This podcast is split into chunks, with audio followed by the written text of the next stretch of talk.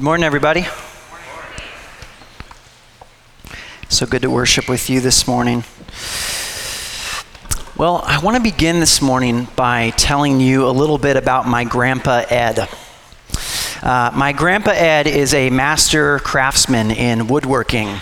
And I remember going over to his uh, shop in his garage when I was a little kid and just being in awe over all the different kinds of nails and screws and drill bits and saw blades and also his meticulously detailed drawings and blueprints and all the different things he used to measure levels and uh, speed squares and uh, protractors and his calculators. He had a couple calculators on his bench. And, and by watching him, I learned that woodworking is just as cerebral as it is physical and not for me because Unlike Grandpa Ed, grandson Dylan couldn't follow the directions to assemble something from IKEA, let alone make the thing from a detailed blueprint. And grandson Dylan didn't measure things, he eyeballed things. And fifth grade math was pretty much the cutoff for grandson Dylan. Never made it very far beyond that point, so calculators were a no go. Um, Nevertheless, Grandpa Ed, he tried to pass down the woodworking craft, and for my 10th birthday, he gave me my own toolbox with a bunch of tools in it. And uh, I even tried. I tried to take up the woodworking craft. In seventh grade, I signed up for woodshop. And uh, the first thing we made in woodshop was a little three legged stool, a milking stool. And uh, the whole project went pretty badly for me. Um, about five minutes into the project, I cut my thumb open on the bandsaw. And then by the end of the project, because for some reason I decided to come back and finish it, I had created the most misshapen, deformed, Frankensteinish thing that definitely wasn't level and would have probably given you a sliver if you sat on it. It was ugly. And then, this is hilarious, and then the woodshop teacher said, Hey, and if you want, you can burn your initials into the bottom of your stool. And I was like, There is no way I'm putting my name on this thing. Oh, I wish I still had it so I could show you guys, but my dad threw it into a burn pile. So, anyways, anyways, the point I'm trying to make with all this is that woodworking is a highly intellectual and meticulous craft involving exact specifications and laser sharp precision and a scrupulous attention to detail. And sometimes if one thing is off, even just slightly, it can compromise the whole project. And so, a good woodworker begins with the end in mind and creates from a good blueprint. And he sticks scrupulously to that blueprint. And he tries to be super precise in all his measurements and cuts and everything so that in the end it all accords with the blueprint and is a real piece of art and not just expensive firewood.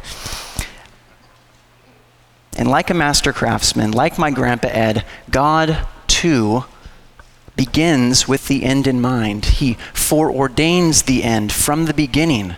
And he creates from a divine blueprint, which scripture calls his plan, or his purpose, or the counsel of his will. And he sticks scrupulously to that blueprint. He does exactly what he has willed to do from the beginning, and he does it perfectly. And each of these things appear at the end of Isaiah chapter 46, where God says, I am God. There is none like me. Declaring the end from the beginning. And from ancient times, things not yet done, saying, My counsel shall stand, and I will accomplish all my purpose. Now, this is astounding because we know that we've seriously messed things up. And we're seriously messed up. And often the works of our hands are ugly, misshapen, deformed, Frankensteinish in light of the holiness of God. And yet, somehow, God's perfect plan has never been compromised. Nothing has been off. It has all accorded somehow perfectly with his divine blueprint. And that's because God has never ceased to be in sovereign control over everything. And this is a complicated but glorious truth that we're going to be talking about today through Zechariah's third night vision, in which will have important implications for us. And let me just say this. If there's anyone here that's showed up to church this morning and is sitting here right now feeling like a fraud, a faker, on the verge of being found out by all of us because you feel like you've strayed too far beyond God's reach, or you feel like you're too broken beyond repair, or you're not sure if you even belong here, then I have to tell you that there is a wonderful word of encouragement and hope for you today that God, in His infallible plan for your life and in His deep love for you, has graciously and undoubtedly brought you here this morning to hear. Okay? And I cannot wait to share it with you, but let's pray to Him first. Lord God, may we behold wondrous things from your holy, inspired, inerrant word this morning.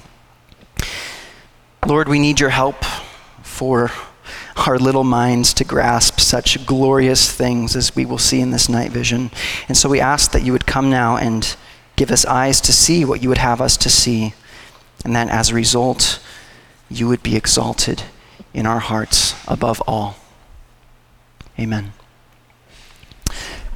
So, we're in the book of the prophet Zechariah, which takes place a couple decades after the Judeans have returned to the land of Judah from exile in Babylon. And we've been looking at Zechariah's night visions or dreams, in which Zechariah was shown symbolic images of the ways heaven will be meeting earth and God will be coming to redeem his people. And so far, we've seen the man among the myrtles and the horn crushing craftsman. And now this morning, we're going to see the man with the measuring line. And if you grabbed a bulletin on your way in, um, there's a little half sheet in there with an outline and the full text of our passage this morning. So if it's helpful, you can just read the passage right off of that outline, and I'll be referring to that outline throughout the sermon. But let's read Zechariah chapter 2. This is Zechariah's third night vision. And I, Zechariah, lifted my eyes and saw, and behold, a man with a measuring line in his hand. Then I said, Where are you going? And he said to me, to measure Jerusalem, to see what is its width and what is its length. And behold, the angel who talked with me came forward, and another angel came forward to meet him, and said to him, Run, say to that young man, Zechariah, Jerusalem shall be inhabited as villages without walls, because of the multitude of people and livestock in it. And I will be to her a wall of fire all around, declares the Lord and I will be the glory in her midst. Up, up, flee from the land of the north, declares the Lord. For I have spread you abroad as the four winds of the heavens, declares the Lord. Up, escape to Zion, you who dwell with the daughter of Babylon. For thus says the Lord of hosts After his glory sent me to the nations who plundered you, for he who touches you touches the apple of his eye, behold, I will shake my hand over them, and they shall become plunder for those who served them. Then you will know that the Lord of hosts has sent me. Sing and rejoice, O daughter of Zion, for behold, I come, and I will dwell in your midst, declares the Lord. And many nations shall join themselves to the Lord in that day, and shall be my people. And I will dwell in your midst, and you shall know that the Lord of hosts has sent me to you. And the Lord will inherit Judah as his portion in the Holy Land and will again choose Jerusalem. Be silent, all flesh, before the Lord, for he has roused himself from his holy dwelling. All right, so the first thing Zechariah sees is verse 1 a man with a measuring line in his hand. And I'll just tell you now that I think this man is Christ. And there are a number of clues in the text that I think point us right to him, and we're going to go through them quickly. The first clue is that this man is holding a measuring line. And this is a clue because the task of measuring is often said to be a divine activity in the Bible, something God does. Uh, Job chapter 38, verse 5 talks about how God stretched out a measuring line when he laid the foundations of the earth, meaning he made it according to exact specifications. And Deuteronomy chapter 32, verse 9 talks about how God has stretched out a measuring line over his people, meaning those who belong to God do so according to exact specifications. And there are many other instances in Scripture where measuring is said to be a divine activity, something God does. And it's something God does, think about this, because it's something that God, by his very nature, is. He is the measure, the rule of all things. Okay? And the second clue as to the identity of the measurer is that it's actually a double clue where the text says that he's going to see what is the length and width of Jerusalem. And what becomes more and more obvious as the night vision continues is that he's not talking about the old city. He's talking about the new city, the new Jerusalem, the heavenly Jerusalem antitype of the earthly Jerusalem prototype. Isaiah chapter 65 and Revelation chapter 21 tell us that it's literally heaven here on earth, the eternal city to come, when Christ will bring a paradise restoration to all the earth and make his home here with us, which we talked about in the first night vision. And so, the first part of this of the double clue is in the answer to this question, who can go to see the eternal city to come but the one who beholds the future in his omniscient mind. Okay? And the second part of this double clue is in the words to see. To see. It's actually only one word in the Hebrew, ra'ah, and it's the same word which is repeated in Genesis chapter 1 where after every time God creates something new, there's this repeated refrain, and God saw that it was good, and God saw that it was good, and God ra'ah that it was good. And this happens over and over and over to show us that God, being the measure of all things, is subjecting his own creation to a kind of judicial scrutiny, meaning he's looking at it and pronouncing his divine verdict upon it. Yes, this accords with my divine blueprint. Yes, these specifications are exact, they measure perfectly. And so, maybe the measurer is going to see the recreation garden paradise to come to similarly subject it to judicial scrutiny, just as God had done with the original creation garden paradise, to ensure that it too accords perfectly with God's divine blueprint, his exact specifications and measurements. And the third clue is that it appears that the measurer is the ultimate speaker in verses 4 and 5. And those words are being spoken on behalf of God. So let's look at this. In verse 3a, Zechariah talks about the angel who talked with me, and this is his interpreting angel, which we've talked about in other night visions. It's the angel that's kind of guiding him through these night visions and helping him understand what he's seeing. And then in verse 3b, another angel comes forward to meet the interpreting angel. And then in verse 4, this other angel tells the interpreting angel to run over to that young man, Zechariah, to deliver a message he's received from God. And that message is that, verses 4 and 5 Jerusalem shall be inhabited as villages without walls because of the multitude of people and livestock in it. And I will be to her a wall of fire, declares, uh, off wall of fire all around, declares the Lord. And I will be the glory in her midst. Now, here's where commentators point out that this message continues and expounds upon the measurer's reply to Zechariah's question in verse 2. And so, many commentators suggest that this other angel is speaking as a messenger for the measurer.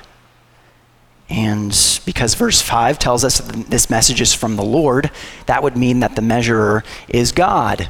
And because verse 1 says that this measurer is a man whom Zechariah sees with his own eyes, and scripture says that no one has ever seen God the Father, this would tell us that this man is the same man as we saw in the first night vision, the man among the myrtles, the angel of the Lord, the God man, Christ,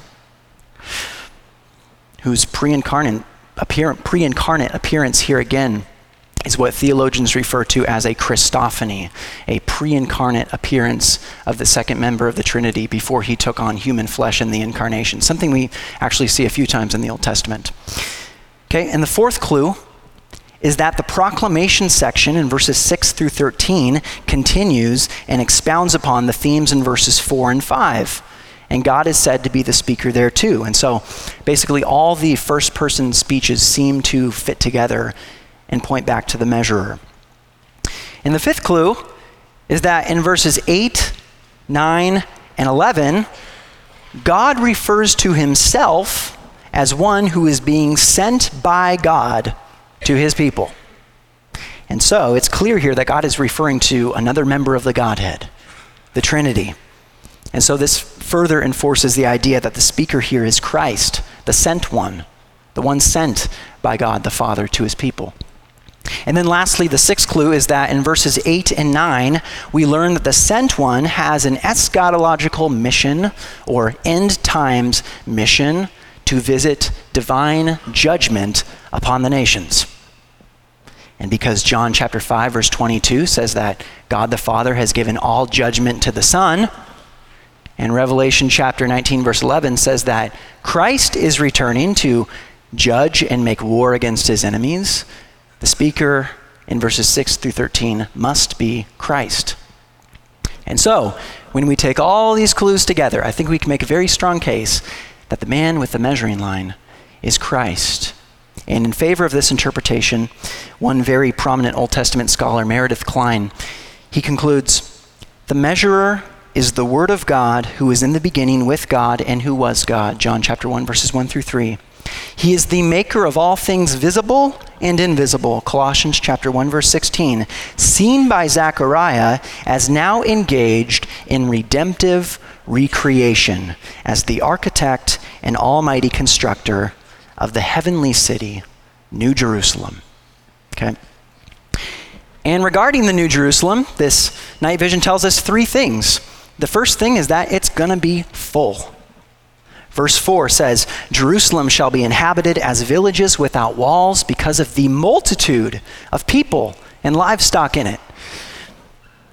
The picture is, is that of a vast, unbounded countryside, so vast and so full of people that no walls could possibly contain them and keep them from spilling out. And the second thing we learn about the New Jerusalem is that it's going to be holy. God says in verse 5a, and I will be to her a wall of fire all around. And I think this wall of fire is a metaphor for holiness for a couple reasons. Number one, we just read in the previous passage that one of the distinguishing features of the New Jerusalem is that it won't have walls. So this wall of fire must be metaphoric. And number two, God's holiness is often symbolized by fire in the Bible. From the flaming sword that God placed outside the Garden of Eden Remember that? To guard that holy space from unholy man. To the burning bush, where Moses encountered the holiness of God. And in several other places in Scripture, fire is used to show us symbolically holiness. And, and it shows us that God's holiness, like fire, is good, but dangerous to unholy men who get too close. And so, I think this wall of fire here in Zechariah is a metaphor that tells us that, like the Garden of Eden, the eternal city to come will be a holy space full of holy people who can stand in the fire of God's holiness without being consumed. And I think the story of Shadrach, Meshach, and Abednego kind of works as an analogy for this concept insofar as, you know, they were thrown into a furnace but walked out unscathed while some of the guys who threw them in died just getting too close. That's kind of the picture here.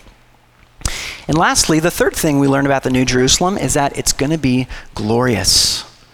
God says in verse 5b, and I will be the glory in her midst. John talked about this glory in Revelation chapter 21, verses 22 and 23, saying, And I saw no temple in the city for its temple is the Lord God the Almighty and the Lamb, meaning the whole thing is permeated by the immediate presence of God.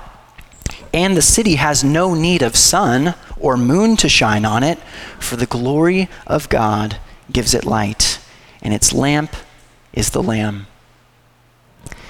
And so, now, with those things said, that the New Jerusalem will be full and holy and glorious, we move into the proclamation section of the night vision in verses 6 through 13, where Christ explains how we ought to respond to these things. And the first part of the proclamation section is addressed to the people of Zion, God's people, verses 6 through 11, and it begins with a double imperative, two commands in verses 6 and 7. He says, Up, up, Flee from the land of the north. He's talking about Babylon, declares the Lord. For I have spread you abroad, I have exiled you as the four winds of the heavens, declares the Lord. Up, escape to Zion, you who dwell with the daughter of Babylon. So the first thing Christ says here is Judeans, get up and out of Babylon and escape to Zion.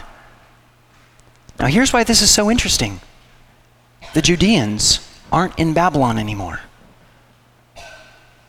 They've been back in Judah for almost 20 years. But God is speaking to them as if they're still there. And why? Well, because, as we talked about in the book of Haggai and in the last night vision, the Judeans think they've returned from exile because they're back in their land now, but they have yet to return to God, whose presence the exile was intended to banish them from meaning they're still in a kind of exile, a spiritual exile.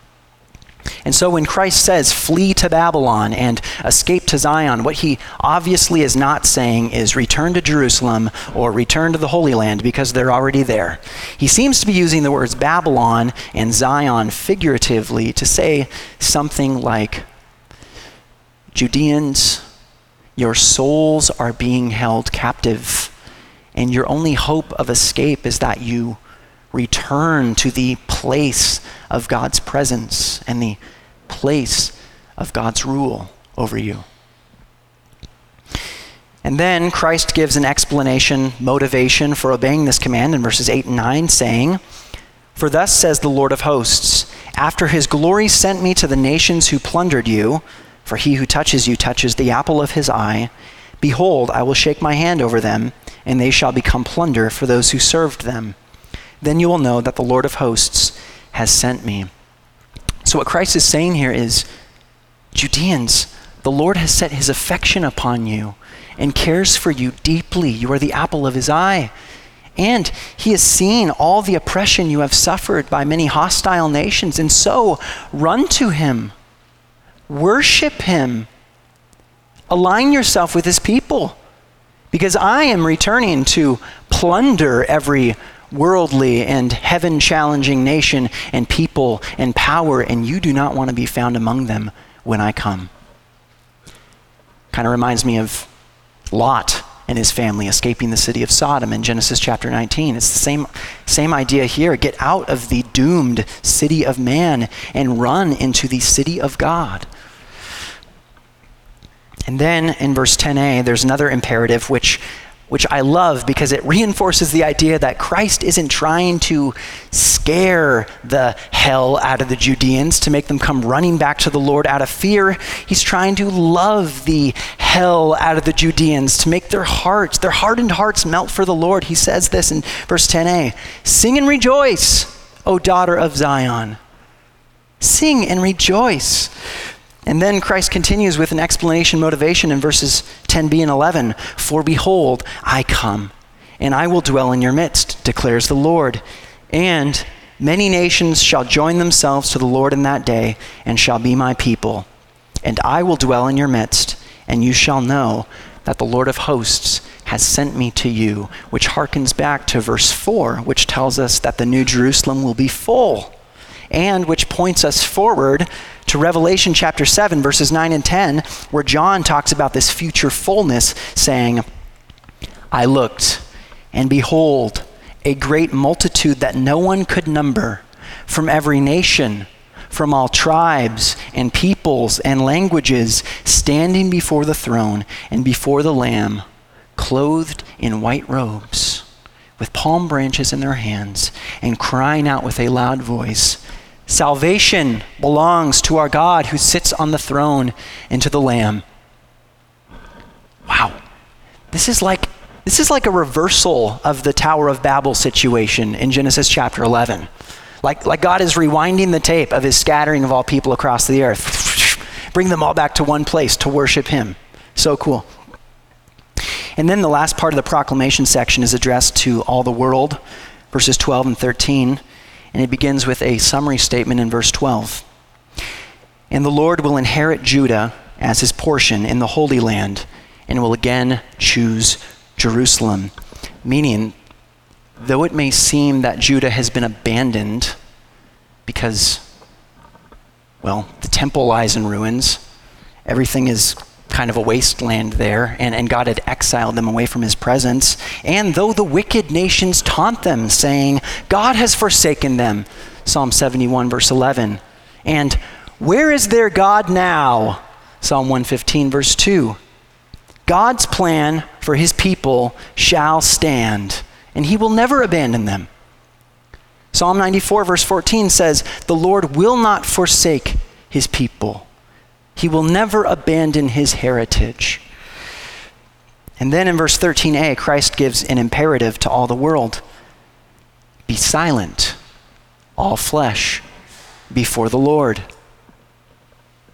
Hush! Stop talking.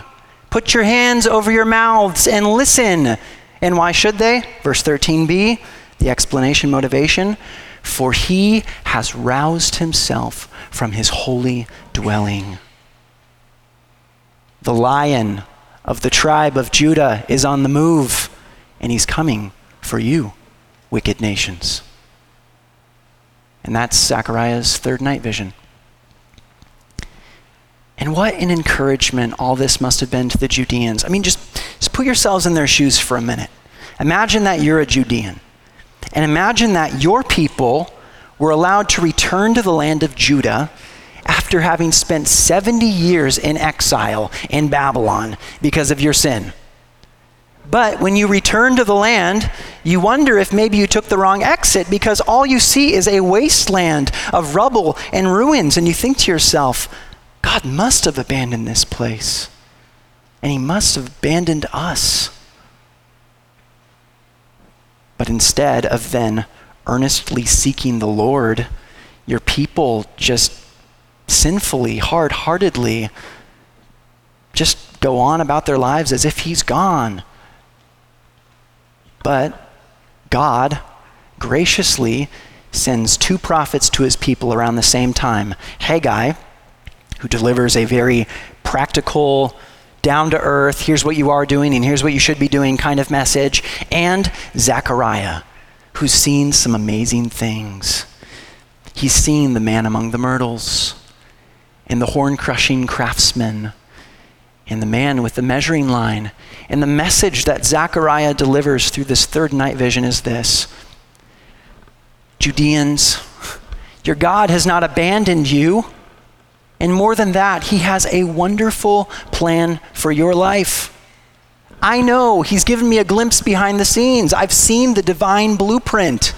I've seen the end of this great creation and redemption project. And let me tell you this one day the city of God will be so full of people that you couldn't build enough walls to contain them. And one day the city of God will be ablaze with holiness. And one day the city of God will be glorious because God will be there.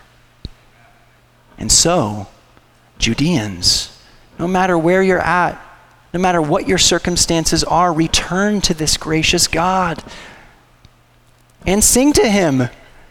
Rejoice in Him. He is so worthy to be praised, and He is coming soon.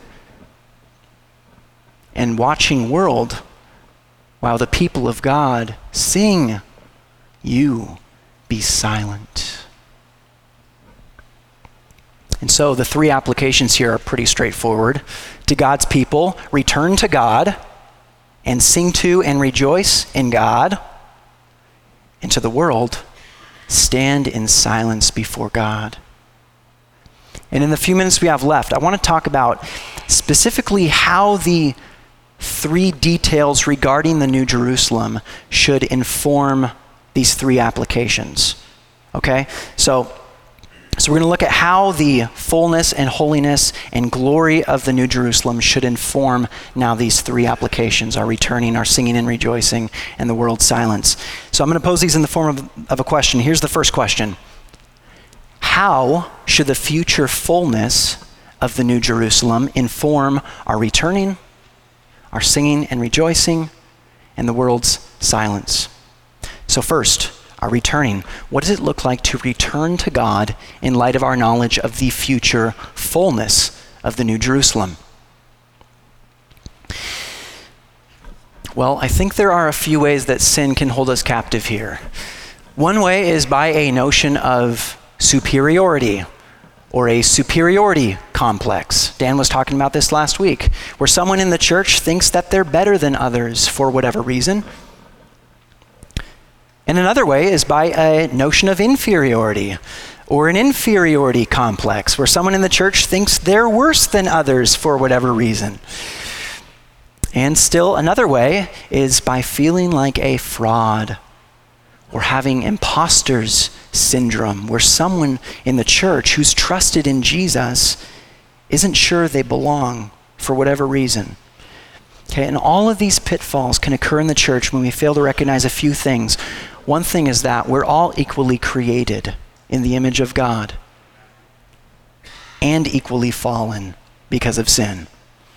In one sense, we're all the same. We're all in the same boat. And another thing it's a failure to recognize is that, in a different sense, we're not all the same. We're all very unique, and that's a good thing. 1 Corinthians chapter 12 basically says, What good would the body of Christ be if we were all hands or all feet or all ears. It's a good thing that the body does not consist of one particular member, but of many. And no one member is more important than all the others. And to function properly, we really need each other. And another thing it's a failure to recognize is that, as we see in Ephesians chapter 1, verses 4 and 5, God, in His grace, has sovereignly chosen for himself a people in Jesus Christ from before the foundation of the world, the text says. In love, he predestined us for adoption to himself as sons into the family of God, the universal church, according to the purpose of his will, the divine blueprint. We call this the doctrine of unconditional election. And what this means is that God saves whomever he is pleased to save. And it's by his grace, and it's through his son Jesus, and it's according to the purpose of his will, which means that nobody in the church can say, you're in or you're out, because that's not our choice. That's God's sovereign choice. God is the one who stretches out the measuring line over his people.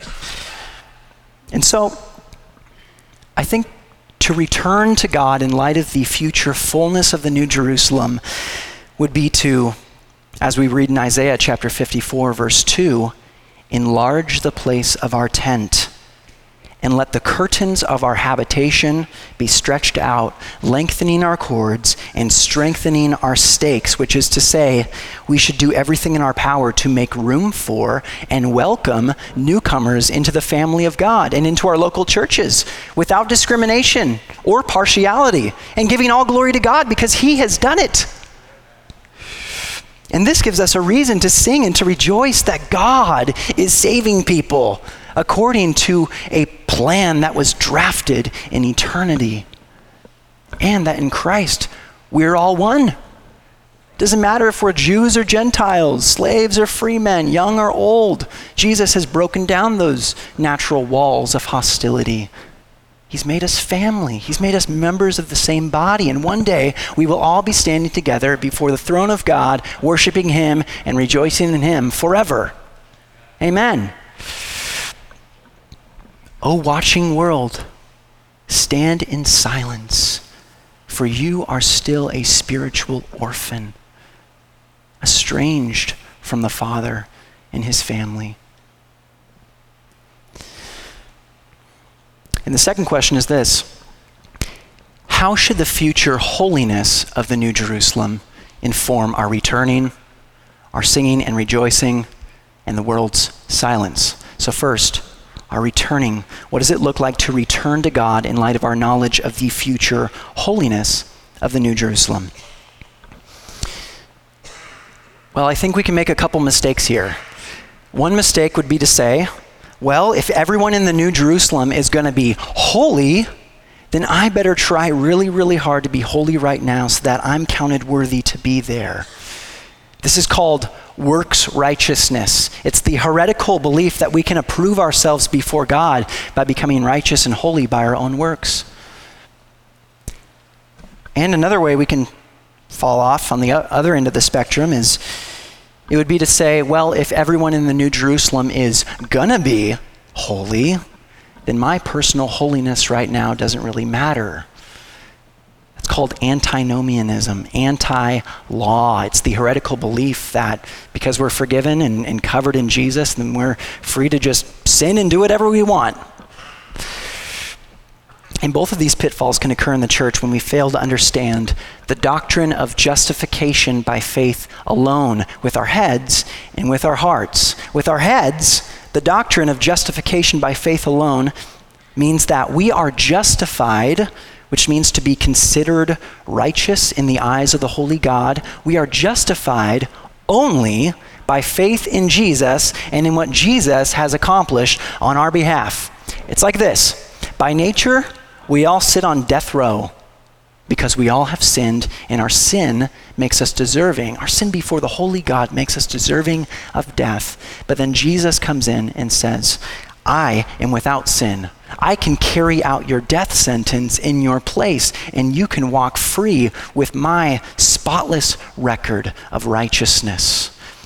Theologians call this transaction double imputation, which is just a fancy way of saying that at the cross, our record of unrighteousness was imputed or credited to Jesus, and he dies to take it away. And Jesus' righteousness is credited to us by grace through faith. A lot of you probably know 2 Corinthians chapter 5 verse 21. It talks about this saying that God made him who had no sin to be sin for us so that we might become the righteousness of God. So to put it real simple sim, real sim, blah, goodness. Real simply, on the cross, Jesus gets what we deserved, and we get what Jesus deserved. Unholiness for holiness, death for life. Martin Luther called it the great exchange. And what does this do in our hearts? Man, if an innocent person suffered and died for our damnable crimes, how could we, having been so graciously set free, just go back out and keep committing the same crimes with impunity? What a mockery of that costly sacrifice. And so I think to return to God in light of the future holiness of the New Jerusalem would be to, quite simply, understand and lean into the gospel which tells us that Jesus was pierced with the flaming sword of God's holiness to open up a way, and the only way, of access through the wall of fire into the holiness of God and to cover us with His holiness so that we can enter in without being consumed. That's the gospel. And this gives us a reason to sing and to rejoice that the righteousness of Jesus covers his people right now like a garment and that God now sees his people as holy and pure in him.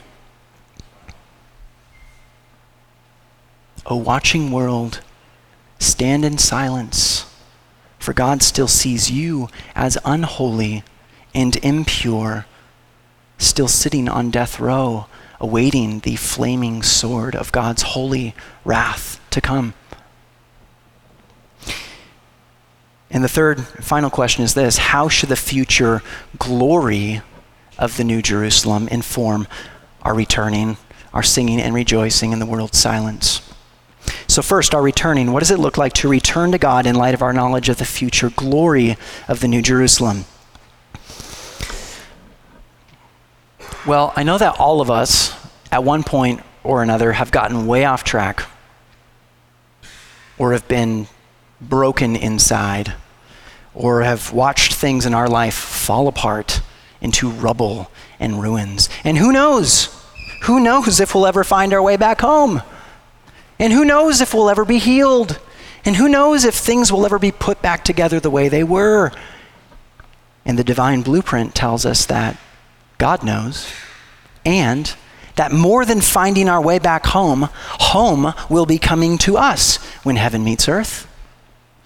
And more than being healed, we will be glorified, made new without defect when heaven meets earth. And more than things being put back together the way they were, things will be better than they've ever been before when heaven meets earth. Now, you might hear that and be thinking, that is great news, Dylan. And I am looking forward to the coming of the God of glory. But what do I do with that today? Because today it's still just earth down here. And I feel like I'm off track, broken inside, sitting in a pile of things that have fallen apart. Here's what you do you seek the God of glory now. Listen, seek the God of glory now because God's glory isn't just going to find us in the future. God's glory is finding us now in the present. Here's what I mean to the prodigal who's gotten way off track, have hope and turn back because in the moment you do, you'll find that the Father has already come running out to embrace you. Glory will find you. And to the broken who just feels ugly, misshapen, deformed, Frankensteinish in light of the holiness of God. You hear the story of my three legged stool and you think, my heart is like that. To the broken, have hope and boast in your weakness, which reminds you of the graciousness of the God who altered your course when you were bound for the burn pile. See the glory that has found you and is finding you still. And further, trust that God is still working on you. Ephesians chapter 2 verse 10 says that we are God's workmanship. It doesn't say that we are God's finished product. God is still working on you, still shaping you, still sanding off your rough edges and your splinters. And be encouraged by this. God is not ashamed to put his name on you like I was to put my name on my stool. He is not ashamed to claim you as his own, saying, You are mine. You are my child. I love you. And to the returned exile who looks at their life and sees nothing but a wasteland of rubble and ruins, have hope and trust that God still has a wonderful plan for your life because this whole thing, life, existence, this whole thing is God's creation and redemption product, uh, project and He has foreordained the end and the means to achieve that end from the beginning. And nothing has happened outside of His sovereign providential control. And you are in His hand. And nothing that has ever happened in your life has somehow been outside of this divine blueprint. The divine blueprint. And if I may be so bold, I might say this too. Maybe, maybe God has allowed things in your life to fall apart to cause you to seek Him,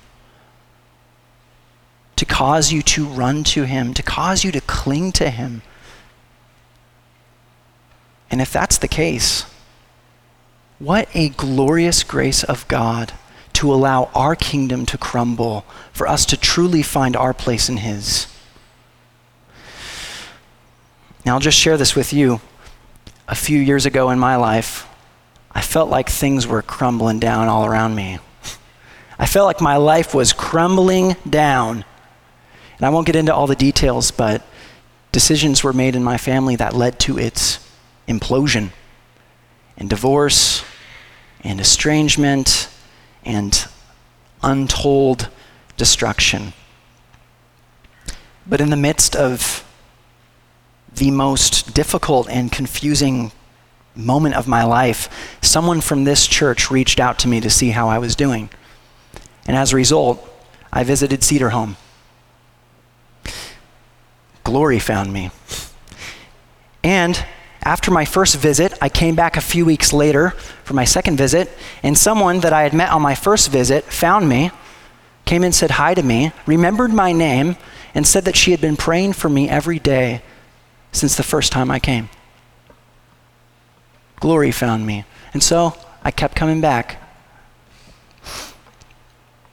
In this church, the, the people, Pastor Dan's preaching, all of it ministered to my soul at that time in a way that I, I cannot express through words other than to say that glory found me. Glory found me. And long story short, about six months after my first visit here, I got hired here. And about six months after that, I started dating a girl I met here named Natalie, who about a year later became my wife, who about a year and a half later bore our son Ezra.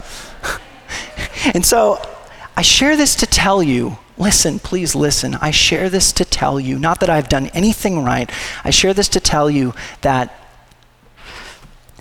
none of this is just abstract theologizing for me. This is my life. This is my life. And now, more than ever before, I am wholly convinced that, as Pastor Dan talked about a few weeks ago, there is a hand of kindness holding me.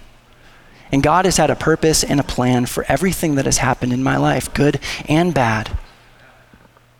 I know it. I know it when I hold my son. And I know it when I look into the eyes of my wife. And I know it every time I walk into this building. None of these things would be in my life if it were not for the gracious and merciful and faithful God who is sovereign over every detail of my life and yours. And that is something you and I can sing about and rejoice in.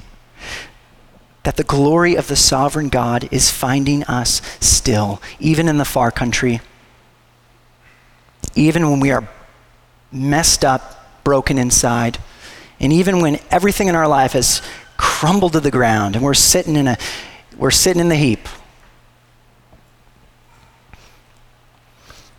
O watching world, stand in silence and seek this God of glory while he may still be found.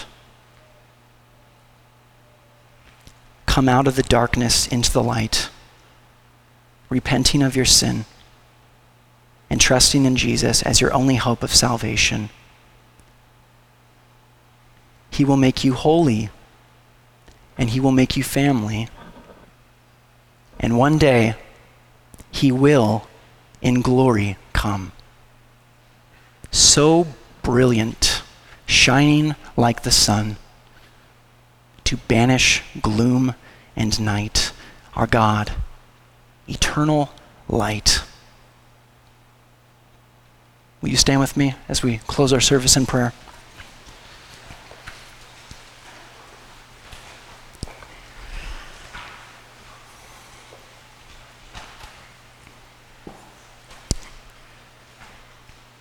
Lord, we exalt you as the sovereign God who declares the end from the beginning and from ancient times things not yet done, saying, My counsel shall stand and I will accomplish all my purpose. Yes, you will, Lord.